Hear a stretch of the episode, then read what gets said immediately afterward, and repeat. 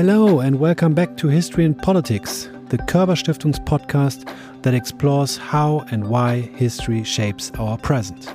My name is Florian Bigge, and I'm pleased to introduce Katja Hoyer and Oliver Moody, who are hosting this special podcast series, The New Germany. This is episode 3 of season 3, and we are honored to have General Ben Hodges, former commanding general of the US Army in Europe, as our guest. Now, over to you, Katja and Oliver.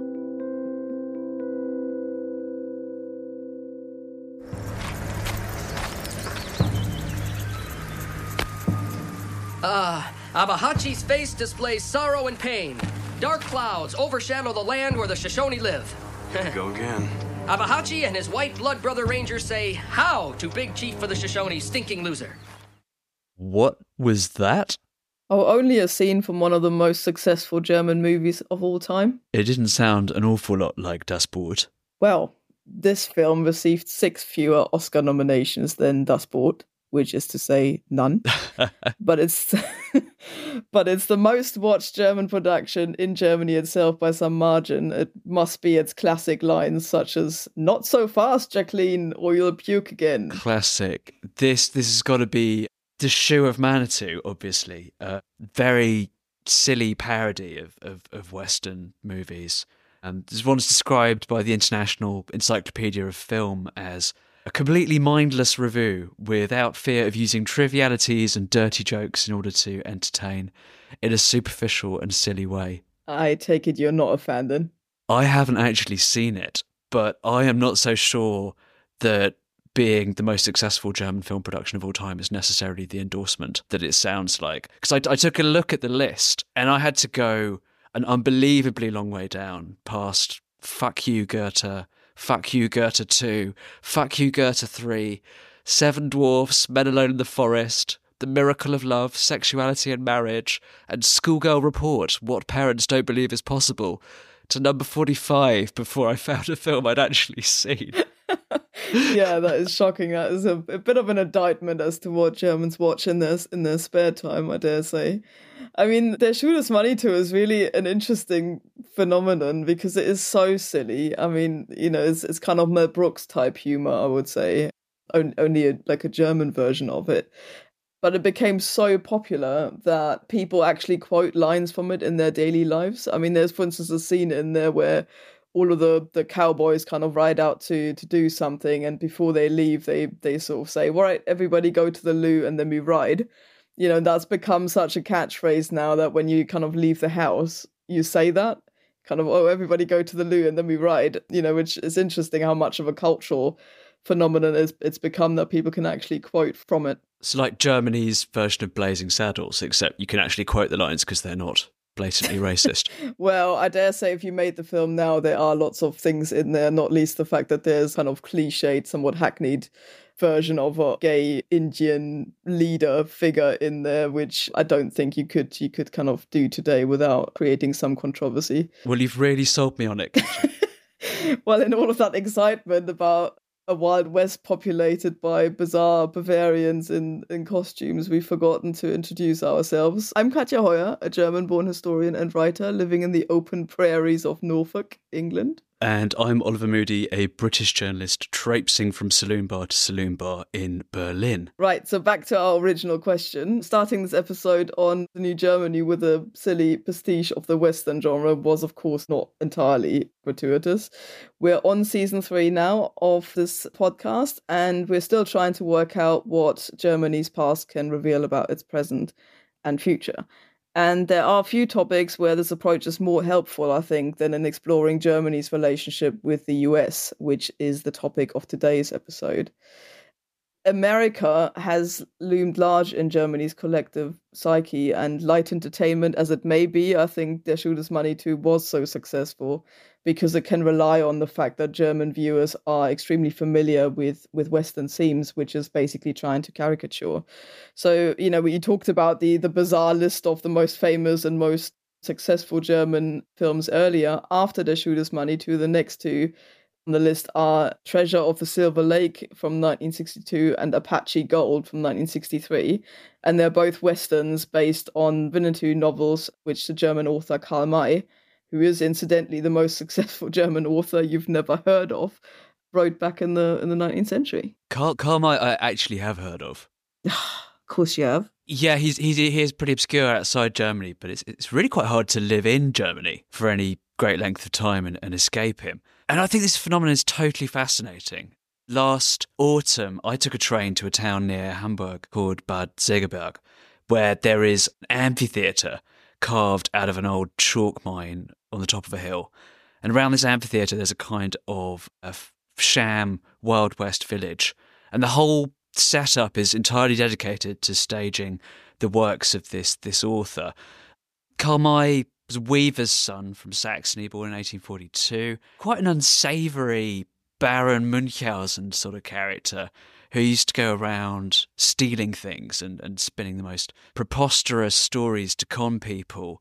Maybe the biggest con of them all was in 1880 when Karl May, who had never by that point set foot outside Europe, started publishing these racy stories about an Apache chief called Winnetou and his loyal German American blood brother, Old Shatterhand. And it's quite hard to convey how popular May's writing was and still is. But if you think that the Lord of the Rings books have sold about 150 million copies around the world, Karl May's books have sold more than 200 million copies, despite the not inconsiderable handicap of being mainly published in the German language. And the culture around them is extraordinary. If you go to the Karl May Festival in Bad Segeberg, it's the, the most bonkers experience. You have thousands of people in the amphitheatre every night, and a lot of them are dressed up as cowboys and Indians watching these, these big budget dramatizations of Karl books with sing alongs and live animals and pyrotechnics and gunfights and self driving cars and a huge quantity of slapstick humour. And the, the closest thing I can think of for British listeners is is high end panto. Um, or for our American friends, I suppose you have the um, the Republican caucus in the House of Representatives.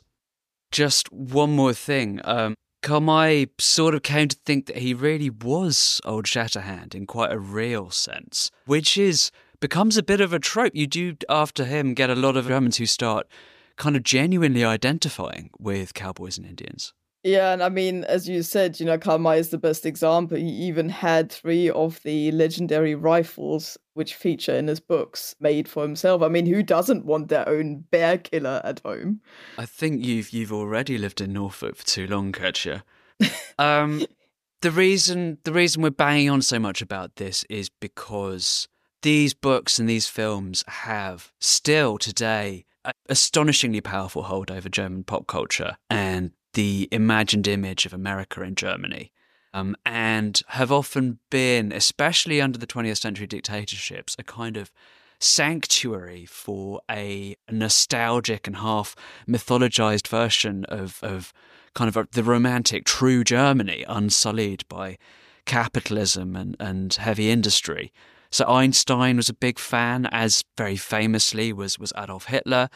But then you did get the this kind of weird effect known as Indianertümelei, or I guess obsession with Indianness, um, where people after the Second World War on both sides of the divide in Germany started living as as Indians.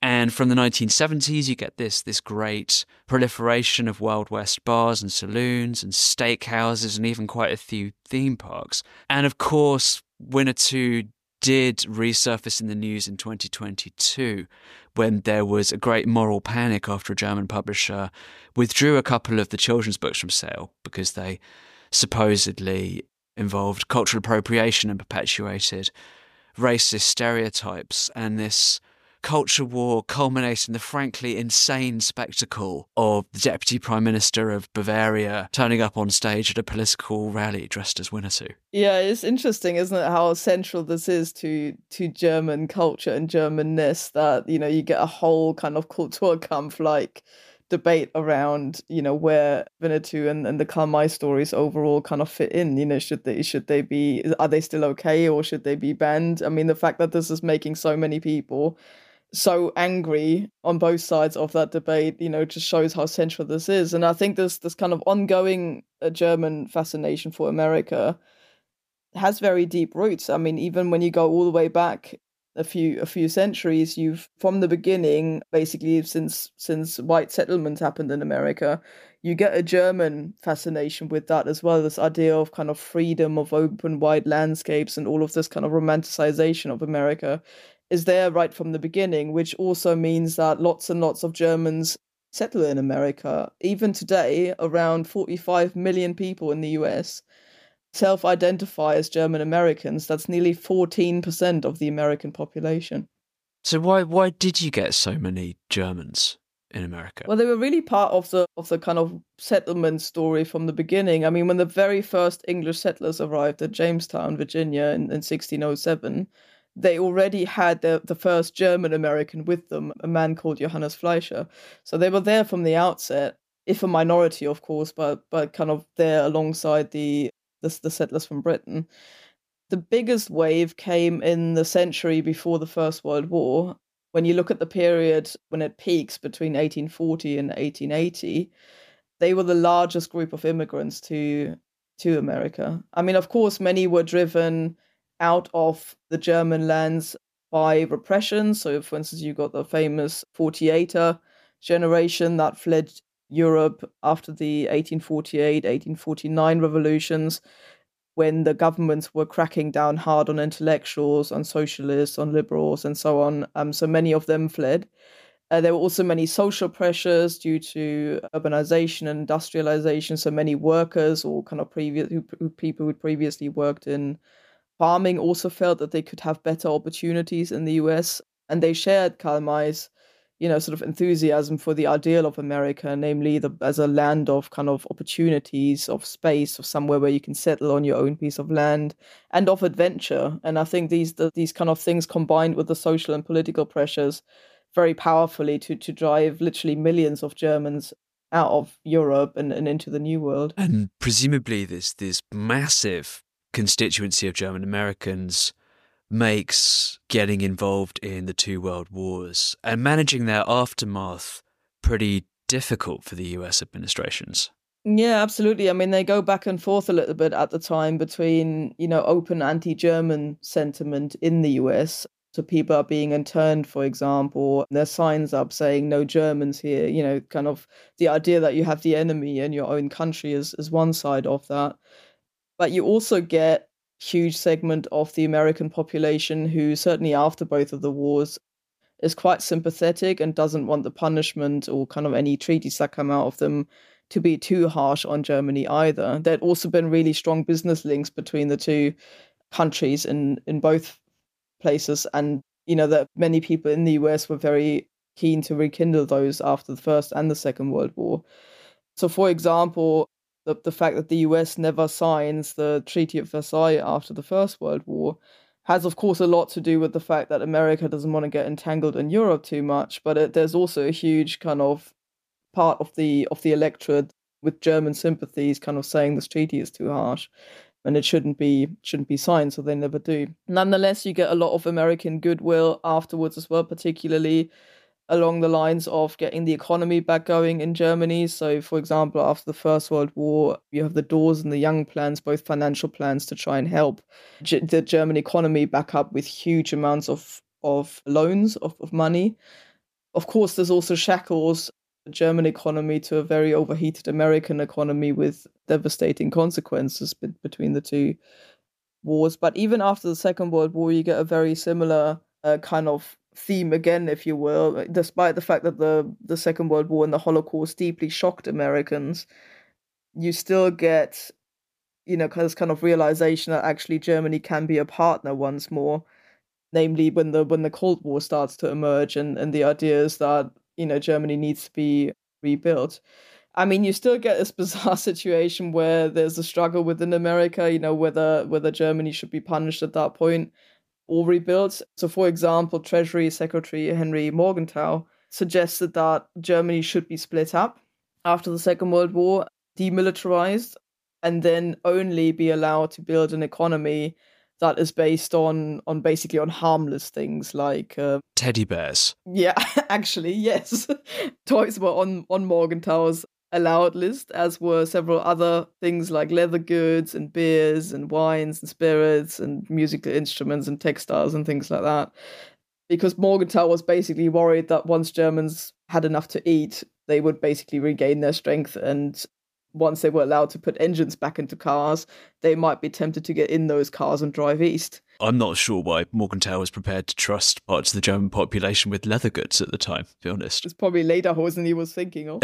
well, luckily for the western parts of Germany, the, the threat from the east obviously became a more significant worry for the Americans than a resurgence of a nationalistic Germany. So Morgenthau's plan is dropped for good in 1947, and instead the US decides to build West Germany back up as a central ally in the Cold War. Uh, and Herbert Hoover, who'd been US president during the Great Depression, was asked to tour Europe and suggest a strategy for its recovery. And when he saw the misery in post war Germany, he concluded the whole economy of Europe is interlinked with the German economy. The productivity of Europe cannot be restored without the restoration of Germany. So, in other words, Germany was no longer the enemy and the Soviet Union was instead. So, West Germany had to be built up as the westernmost outpost, if you will, of American influence in, in Europe. So, two years after the end of the most devastating war the world had ever seen, the Joint Chiefs actually declared in Washington that, and I quote, the complete revival of uh, the German industry, particularly coal mining, was now of primary importance to American security. Yeah, the, the first West German Chancellor, Konrad Adenauer, made himself a staunch ally in this plan. We've already talked in the France episode a bit about his Westbindung orientation towards the West as a way out of the, the geopolitical mire. But Adenauer, I think, went beyond that and was able to use his recognize the leverage that he had with, with the US as this frontline state, um, and even to kind of squeeze the occasional concession out of Washington and so he is not only allowed but encouraged to re establish the German armed forces. Just like 10 years after uh, the Wehrmacht had wreaked devastation all over Europe, he gets a very large amount of Marshall aid from the US that helps to fuel the so called Wirtschaftswunder or economic miracle of the 1950s. And the German, West German American relationship through the rest of the Cold War is fascinating. Uh, we are recording this episode barely 24 hours after the death of Henry Kissinger. And I think it's a good excuse to come back to Ostpolitik, as we have already revisited in previous series of the podcast, because it was just so utterly formative for the modern German understanding of geopolitics. So, just to recap, it's the end of the 1960s. Willy Brandt, the first social democratic chancellor of West Germany, begins pursuing detente with the Warsaw Pact states and begins to secure the flow of oil and gas through pipelines from the USSR. And there are still some German Social Democrats who will talk about this policy as one of the, the really decisive contributing factors to the end of the Cold War. Be that as it may, what is often forgotten about this period from a German perspective is that Ostpolitik dovetailed with a parallel detente strategy that the US was pursuing under Nixon and Kissinger um, after the Vietnam War. And when you read Kissinger's memoirs, it's clear he profoundly mistrusted Brandt and thought Egon Bahr, Brandt's closest foreign policy advisor, was something like a Soviet asset. And Kissinger was at first so skeptical of West German Ostpolitik that he told Zhou Enlai at the time that it was dangerous to underestimate German short sightedness. The important aspect of this period, for the purposes of the present, is that West Germany and the US, in the grand scheme of things, ultimately ended up pulling in more or less the same direction, but for really quite different reasons, and with a fair amount of mutual suspicion, which I think is quite a neat way to characterize a lot of the disagreements that they've had since then. Well, you could certainly argue that there's, you know, mutual what alignment really of their interest is i think the main strand really of this post-war relationship. I mean you do have west germany joining nato right from the beginning accepting american leadership of this of this arrangement.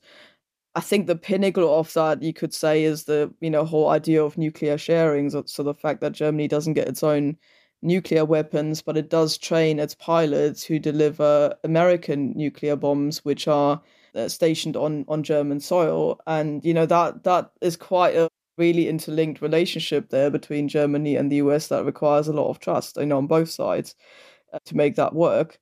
I think it's also interesting that obviously later on you get German and American forces fighting side by side after reunification and conflicts like Afghanistan, for example, or Yugoslavia and also this kind of romanticization of the US, I think, has never really gone away, as we discussed earlier. You still have this this kind of love for America as the country of the of the Wild West.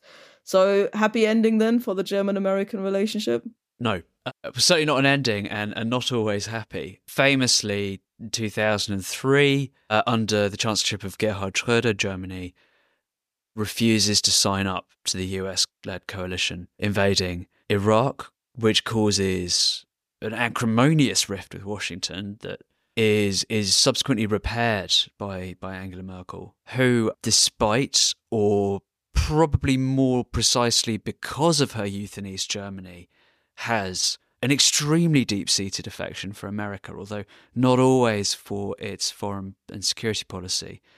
And over her 16 years as Chancellor, Merkel has a very up and down relationship with successive American presidents. She gets along famously with George W. Bush right up to the notorious NATO summit in Bucharest in 2008, where, as we've talked about in a previous episode, Germany and the US parted ways over Ukraine and Georgia's hopes of joining the alliance.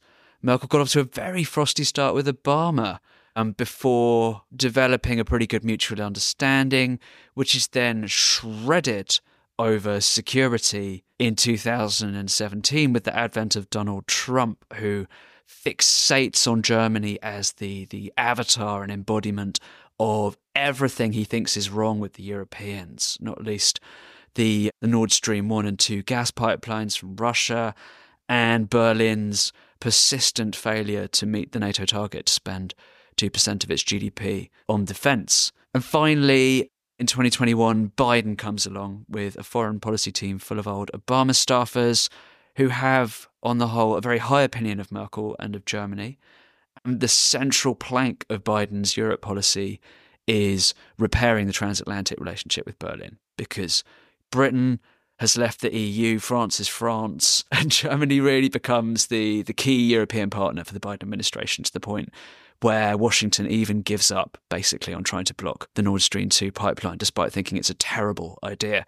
And the interactions between Scholz and Biden on Ukraine have been fascinating. If you talk to Scholz's allies, they are very insistent that Germany has been moving in lockstep with the US on everything from the various stages of arms deliveries to Ukraine's pathway towards NATO membership. And yet, there clearly has been a degree of strategic tension beneath the surface right from the weeks before the conflict when Germany couldn't bring itself to believe that the US, these US intelligence warnings that a full scale invasion was about to happen, through to the great tank dispute of, of early 2023, when, at least according to the German media reports, the US Defense Secretary really read the riot act, uh, or the Levites, like I think you'd say in German, to Scholz's chief of staff over Berlin's refusal to give the Ukrainians Leopard 2 tanks. And in a way, this this does remind me of the the kind of Kissinger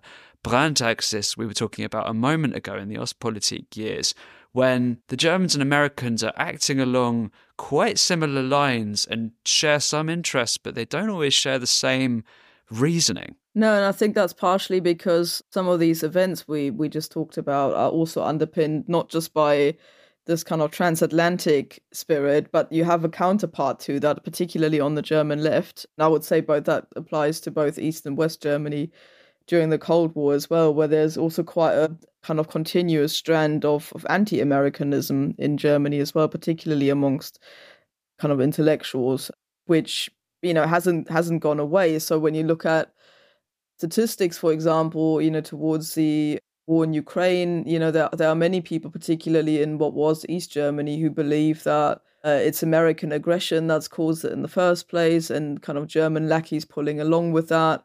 And I think that's you know that's got historical reasons when you kind of grow up in a in an area where you've been told NATO is the enemy, NATO is not a defensive kind of agreement, but actually an imperialist undertaking, then you know that's hard to get back out after kind of decades worth of of that being the you know the the sort of pattern that you followed. Olaf Scholz famously in his younger years when he was deputy leader of the of the young socialists of the youth wing of the Social Democratic Party also called NATO an imperialist venture you know there's it's kind of quite deeply ingrained as well this this anti-Americanism, particularly on the left, and I think that has always been a kind of antipode, if you will, to the to the love for America that many Germans feel as well, and they, they've been an intention, I think, throughout this entire time period. So, I think there's a very telling statistic that um, actually our generous benefactors at the the Körber identified in a in their annual Berlin Pulse report in 2019 in the kind of absolute doldrums of German American relations under the under the Trump era, and they ask every year um, a bunch of German respondents whether it's more important for Germany to have close relations with the US or with Russia or to be equidistant. And this particular year, um, 39% said that they wanted to prioritize close relations with the US, 25% said they wanted to prioritize Russia, and 30% said they wanted equidistance. So you, at this point, three years before the second Russian invasion of Ukraine, five years after the first Russian invasion of Ukraine, have 55% of the German public that thinks Berlin should be, at the very least, equidistant between Russia and Germany. With conflicts in so many different theatres worldwide today, Ukraine, the Middle East, China, possibly, if it decides to move against Taiwan, the German American partnership seems as important as ever. We are delighted to have a guest with us today who could scarcely be better placed to shed some light on where the transatlantic partnership is now and how it might change in the future. And that guest is none other than Lieutenant General Ben Hodges. Now retired, he is the former commanding general of US Army Europe, a position he held from 2014 to 2017. He currently serves as NATO senior mentor for logistics and consults for several companies on Europe, NATO, and the European Union. He is also the author of the book Future War and the Defense of Europe. He was most recently senior advisor to Human Rights First, a human rights organization based in the US. Prior to that, he held the Pershing Chair in Strategic Studies at the Center for European Policy Analysis. Native of Quincy, Florida, General Hodges graduated from the United States Military Academy in May 1980 and was commissioned as infantry officer in the US Army. General Hodges has also served in a variety of joint and Army staff positions. From 2012 to 2014, he served as commander NATO Allied Land Command in Izmir, Turkey. His last military assignment was as commanding general United States Army Europe in Wiesbaden, Germany from 2014 to 2017. He retired from the US Army in January 2018 and lives today with his wife in Frankfurt, Germany. Wow, that's an impressive CV, General Hodges. We're so pleased to have you here on the New Germany. Well, thank you guys. Uh, and you just reminded me how old I am. As we just laid out there, you have lived and served all over the world South Korea, Iraq, Afghanistan, and yet it's Europe that continues to draw you back. Having served as Commanding General US Army Europe, you've also retired here. So, how does life in Frankfurt compare to Florida? Well, of course, I love being here in Europe. I like the European lifestyle. Uh, and uh, Frankfurt is an ideal location for me for the different types of things I do as a NATO senior mentor, as well as a consultant, and to work on my priorities of US Europe, US NATO, US Germany. Uh, Frankfurt is the great transportation hub, of course. And the fact that my wife is German and comes from originally from Heidelberg is also a powerful draw. And with all those uh, links between Europe and the US, you appear to be an unapologetic Atlanticist in an age where there seem to be few of those left. Why is the German American relationship so important to you? Well, look, uh, America's prosperity and security depends on European prosperity and security. And all of our uh, economic benefits that come from working closely with the European Union and with European countries uh, are based on Europe being stable and secure. Otherwise, Europe will not be prosperous. So there's a sort of a you could say almost selfish economic interest in, in maintaining close relationship between North America and Europe, but also the United States does not have the capability or the capacity to do everything it needs to do by itself. And all of our best and most reliable allies come from Europe, as well as Canada, Australia, and Japan. So I think the importance of maintaining those relationships uh, and working with our European allies and partners is in the best interest of the United States. And I mean, despite the centrality that, that this relationship clearly has for you personally, but also for the US, you said in a in a different podcast that and that quote, Germany is our most important ally, not our favorite ally. Um, so, is Germany more difficult to handle than America's other allies? And has it recognized the responsibilities that come with being such a chief partner for the United States and Europe? Well, of course, the reason I, I say that, and I mean it, is because of the long standing relationship between the United States and Germany that goes back to the middle of the 19th century and, and the large ethnic German population that makes up a significant portion of America. I mean, this relationship was interrupted, obviously, by two world wars, but the relationship predates that by many, many decades. And more Americans actually claim German ethnicity than any other ethnicity. So there's a there's a long-standing relationship. And then, of course, in the almost 80 years now since the end of the Second World War, we're coming up on the 75th anniversary of the founding of NATO in 1949 you've had more than 15 million Americans have lived and served in uniform in Germany. That's more, not just Elvis Presley, but more than 15 million Americans have served in Germany since the end of the war as part of the alliance. And so the access that Germany gives us with our air base at Ramstein, the hospital at Landstuhl, the magnificent training areas at Grafenwehr and Hohenfels, uh, the headquarters we have in Stuttgart, as well as Wiesbaden. Um, troops, our, our, industrial logistics hub in, in the Kaiserslautern area. This is important for America's strategic interests. We're not there to guard Germans. In fact, we have German security guards the American bases, but Germany allows us a uh, strategic platforms for protecting our strategic interests, not just in Europe, but also in Africa and the Middle East. So this is very important for us, as are our other European allies. But Germany is central to all of this. Now, when I say that Germany is not our all is not always our favorite ally, that means, of course, there are frustrations that go back over many different U.S. administrations, many different German governments, where we've had huge policy disagreements. I can remember being a lieutenant in the early 80s when there were enormous protests against the deployment of Pershing 2, for example. Or I would see Amis Raus spray painted on buildings or, you know, RAF or the Rote Armee Fraktion spray painted. But I always knew that that was just part of living in a very vibrant democratic society in West Germany, and that most Germans, even if they groused a bit at you know U.S. troops living and training in Germany, rumbling through villages on reforger exercises. The vast majority of Germans respected and appreciated that America was there to help provide security in Europe.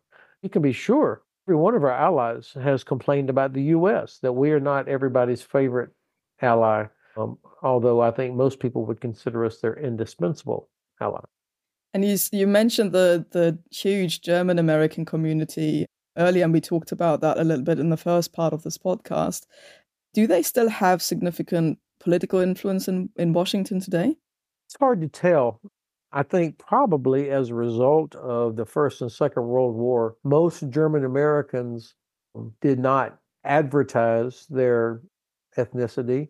the way that the Irish and the Italians and the Spanish Mexicans do in the US.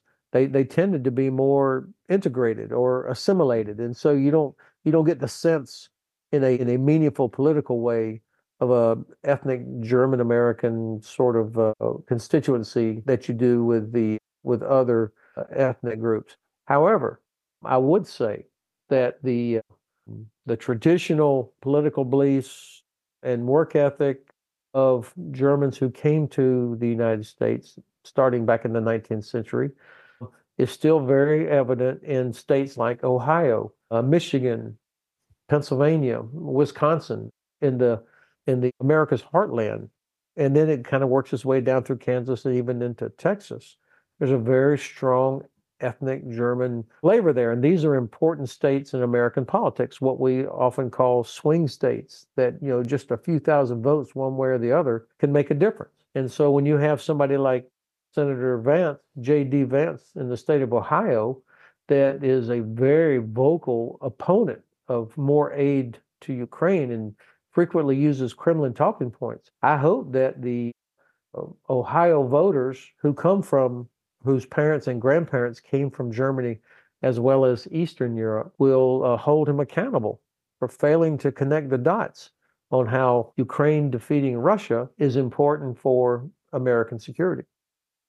I'd like to tease out some of the frustrations that you mentioned in today's setting. When you talk to people at the top of the German government about Germany's geopolitical orientation, they go to great pains to stress that they've been moving in lockstep with the US on Ukraine. One can, you know, certainly have a discussion about whether that has in fact always been the case.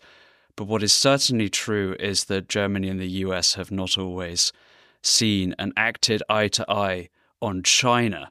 So, is there a risk here that Berlin sometimes takes a kind of pick and mix approach to Atlanticism? Well, I, I suppose that could be true. Each nation, including my own, is going to uh, work to achieve or protect its strategic interests. And, and Germany is a nation whose economy is based on export, and uh, you know, all of us would like to have access to the Chinese market, uh, and that's still very possible. But it's going to take the United States and Germany, uh, UK, and other major industrial powers holding China accountable for living up to international agreement, to, to operating within the transparency requirements and financial requirements of international law. If Germany turns a blind eye to that, then China will exploit that, just as if the United States does not hold expectations that China complies with international law. China constantly uh, disrupts or challenges freedom of navigation in international water. You know, that's a problem for Germany, whose whose economy depends on cars being able to be shipped across the Pacific. And if China does not respect international waters and freedom of navigation and sovereignty, that's a problem for Germany. And so Germany has the economic leverage and the political clout, and also I would say the moral authority after more than 75 years to to challenge China. And, so it is possible that we can that we can uh, work with China. We don't have to decouple, uh, but we have to be smart and have our eyes wide open. Now, uh, when it comes to Ukraine, uh, I think most Germans may not even realize that Germany is the number two provider of overall aid to Ukraine.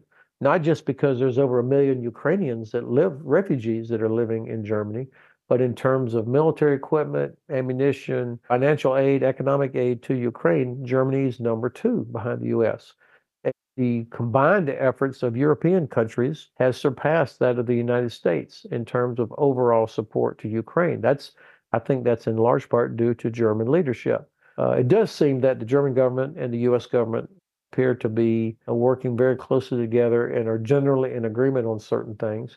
Unfortunately, that also means that they are in agreement in a reluctance to use the phrase we want Ukraine to win, and therefore they are reluctant to provide Ukraine with enough of the capabilities needed for Ukraine to actually defeat Russian forces. The U.S. Uh, has not has been reluctant to provide the ATACMS, particularly the 300 kilometer you know, range ATACMS that would make the Crimean Peninsula untenable for Russian forces. Germany has likewise refused to provide Taurus, which is an excellent cruise missile with a range of almost 500 kilometers, that it has, of which it has hundreds, and which would be very significant in helping Ukraine. Uh, so this is a place where, unfortunately, Germany and the U.S. do seem to be in lockstep, but in a in a negative way. Now, I have I have asked and tried to understand what is the reason if if Germany is clearly recognizes the threat that Russia presents, and Chancellor Scholz even referenced that the other day. Um, and I think it's because the German government is very concerned about a possible return of Donald Trump as our president, and that Trump might pull the U.S. out of NATO or at least not be as committed to European defense as every other American president always has been. And so I think the Bundeskanzler uh, is concerned that if he provided Taurus to Ukraine, that somehow Germans could get drawn into this conflict with Russia without the benefit of a U.S. nuclear protection. The UK and France have nuclear weapons. Germany doesn't. And I think that affects how the Bundeskanzler thinks about this. Three days into the second Russian invasion of Ukraine, Olaf Scholz gave his famous Zeitenwende speech in the Bundestag, where his two central commitments were the 100 billion rearmament fund for the Bundeswehr and a pledge to hit NATO's 2% target. It looks at the time we're having this conversation as though Germany is more or less on track to fulfill both of those promises, although it may take quite a generous definition of military spending to hit the NATO threshold. But from your perspective and, and from an American perspective, do you think that the Zeitenwende in its broader sense is going far enough towards meeting Germany's special responsibilities, both as a framework nation for the defense of NATO's eastern flank and as Germ- the US's most significant partner in Europe? I actually am an optimist about what Germany is doing. I know this has been emotionally and psychologically very difficult for the for the Bundeskanzler to do this. I'm sure he never in his wildest imagination thought that he would one day be talking about 100 billion euro to rebuild German defense capabilities. That would be part of his responsibility as the Bundeskanzler. So you know, he has to uh, build up and maintain support across uh, this coalition government and across Germany.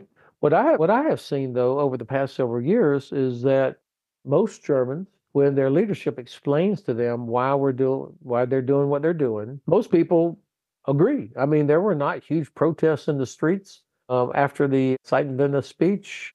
There weren't big protests after Germany deployed the, the first enhanced forward presence battle group to Lithuania back in 2016. Uh, I think the German people, most of them at the end of the day, are practical and understand that they have responsibilities and that they can afford to do more. And there's also a moral responsibility. I've always been impressed that no German soldier, no member of the Bundeswehr can be deployed anywhere without a mandate from the Bundestag. I mean, that's that's impressive. But that also means then that if the Bundestag agrees that one man or one woman of the German Bundeswehr uh, deploys somewhere, it is the moral responsibility of the Bundestag to ensure that they have everything they can possibly need in terms of training, readiness, best possible equipment to have a chance to survive as well as to accomplish the mission. That's a moral responsibility of the Bundestag. And so it does feel like gradually more and more Germans are coming to accept that, you know, this is we're not sliding down the slope towards a return to 1930s Germany, but instead, this is the Germany that is accepting responsibility for protecting uh, the, the liberal democratic institutions from which Germany has prospered more than anybody else in Europe. This is a question that may well come into sharper focus if Donald Trump wins the presidential election in November. But does the special relationship between Germany and the US sometimes entail a responsibility for Berlin to talk back at the US and push it where it doesn't seem to be going far enough from NATO or Europe's perspective on things like aid to Ukraine or its maintenance of the, the credible Article 5 deterrent? Well, I think, as uh, former Bundespräsident Gauck said uh, just a few years ago, is that friends have higher expectations of friends. And, and so on a relationship that is Augenhöhe, that, you know, we are allies and partners in leadership, like President George H.W. Bush said. I would expect that Germany would be critical of U.S. policy, critical of decisions or stances taken by an American administration that does not conform to expectations and agreements and shared values. This, this is normal statecraft. And I also, of course, very concerned about what a return of Trump to the presidency would mean. He is a real threat to democracy. He clearly, absolutely, clearly sees himself as a dictator, although he makes jokes about it in public and his supporters are saying, oh, he's just joking. You can be sure that given every opportunity, he's already made it clear that he will go, he will use his position for retribution against those who challenged him. And whether it's in the legal system or in, in other aspects of American society, what concerns me more than Trump is that there are millions of Americans that would support him and vote for him and, and cheer and laugh at his preposterous statements. So we've got we've got a challenge inside the United States now, and our, our German friends and allies understandably are very concerned about what they see and what they hear. I still believe 60, 65% of Americans are not crazy, that we will eventually get this sorted out, but it's going to be painful getting to that point. And so Germany and other countries that depend on the United States should hold us accountable. So, with these challenges in mind, in an ideal world, what would you want Berlin and Washington to do over the next 10 years to strengthen the German American relationship? Well, I would say that Germany and other European countries could take away some of the uh, Trump talking points, and not only Trump, but I mean, as you probably know, and your listeners know, there is a streak of isolationism in America. It's it's been there from our beginning. So take away the talking point that you know, hey, Europeans are free riders. That's a derogatory phrase that President Obama used. That you know, city slang, a free rider is somebody that hops on and off a streetcar, you know, without paying for it take take away that by demonstrating that Germany and other European countries accept responsibility for security and stability. That you're not able to enjoy um, you're able to enjoy this very good economic I'm sorry education and healthcare system and pretty generous pension because you know that the U.S. is providing security. That that's what aggravates Americans, and every American president since Truman has complained about this. So that that would I think undermine some of the complaints by people like Trump and his supporters, uh, as if Europe was seen as doing everything necessary to make itself uh, to contribute to the overall defense of Europe, both within NATO, but in Europe more broadly. I think that's that's an expectation that the United that certainly I have and most Americans would have of our German allies. I think that the economic power, the, the reason I've always thought of, of Germany as our most important ally was not only because of the historical ties and the geographic location, but also the moral authority that Germany has earned since the end of the war. I mean, no country has done more to try and atone for its historical past than has Germany, may, maybe even to excess, but that's given you a chance and accumulated moral authority that should be used tired of hearing Germans say never again uh, if if they don't actually use that moral authority to ensure never again. Well, those are some really useful hints. I hope your your word will reach ears in, in Berlin. Sadly, we don't have any more time to set the German-American relationship up for the for the future. But thank you so much for your immense expertise and for being with us and our listeners today. Well, thanks thanks to both of you for the the opportunity you've given me to come onto your podcast. So I really do appreciate it. And um, we usually ask our guests for any reading recommendations, including shameless plugs of their own material. So aside from your book, Future War and the Defense of Europe, what else would you suggest reading on these topics we've been talking about? Well, you know, of course, there are so many people out there writing today, but I really like reading. There's a, a woman, Dr. Heather Cox Richardson, that puts out every day something called Letters from an American. She's an historian and she uses history to highlight uh, current or contemporary political issues. And I look forward every day to her newsletter as it comes out because she provides a, the historical foundation and the context, whether it's an, an amendment about voting rights or economic efforts to raise the lower and middle class, how how our taxes situation came to be where it is today, uh, I would encourage people to look for Letters from an American, Dr. Heather Cox Richardson. Well, that does sound fascinating as somebody who loves doing the same thing on Germany. That that sounds absolutely uh, amazing. Well, there's not much left for me to say other than that's a wrap. Do you know that the phrase goes all the way back to the 1920s when filmmakers started saying it to show that the shooting was finished and the film was ready to go into post production? Uh, you know, your mind's become very literal from all that Germanic living you do in Berlin. I was subtly trying to end this episode where we started on the importance of movies in the German American relationship. Right. Well, am I still invited to the wrap party? If you bring Coca Cola and gute Laune. You're on. Auf Wiederhören from Berlin und bis zum nächsten Mal in diesem Theater. Genau. Bye bye from Norfolk.